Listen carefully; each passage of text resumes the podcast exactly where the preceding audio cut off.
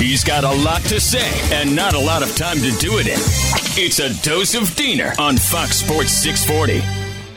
You know, just to kind of feed off what I was talking about yesterday when it comes to the blind hate for Tua, no matter what he does, basically, if you have your mind made up about the guy, if your stance has been that he's garbage and he underthrows his receivers and he has no arm and this and that, then it's going to be hard for you to come off of that unless you're the type of person who can admit when you're wrong.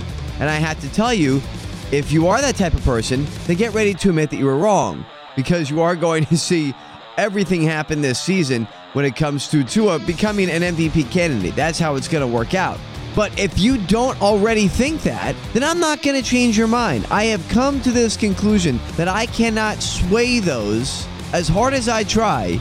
And maybe this isn't 100% true, but I'll say it's 95% true that I cannot sway the people who think one way about how Tua has developed and how he plays and how he will play for this team. And that goes for Dolphins fans and, and non Dolphins fans alike.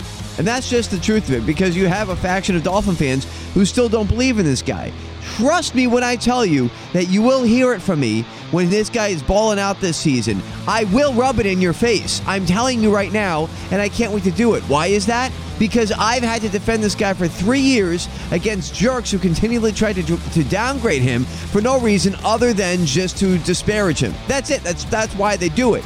So you better believe that I'm going to gloat. You better believe that I am going to rub it in the face of all those who have done what they've done over the past few years and said what they've said. I also liken Tua to the political world. And not to get political here, but I can't help but to see the comparison. When it comes to someone like Donald Trump, now, Donald Trump is one of those guys where you have a faction of people who absolutely love the guy and they will defend him and find any reason to love him that they can, no matter what. And then you have the faction of people who absolutely hate the guy and will always hate him and will find any reason to hate him no matter what. And I'm telling you, I see the same thing with Tua. If I can make a sports and politics analogy, I see that same thing. You have people who are always going to hate Tua, and people who are always going to love Tua, and find different reasons for one argument versus the other, no matter what happens, just so they can say that they're right. The, the media always talks about Trump derangement syndrome, but it's pretty much that. Like, no matter what, you're always going to hate the guy. That's TDS, they call it. Well, now I'm changing it Tua derangement syndrome, TDS. You're always going to find a way to hate him no matter what. If you're a Tua hater, you're going to stay that way. That's Tua derangement syndrome. Get checked out.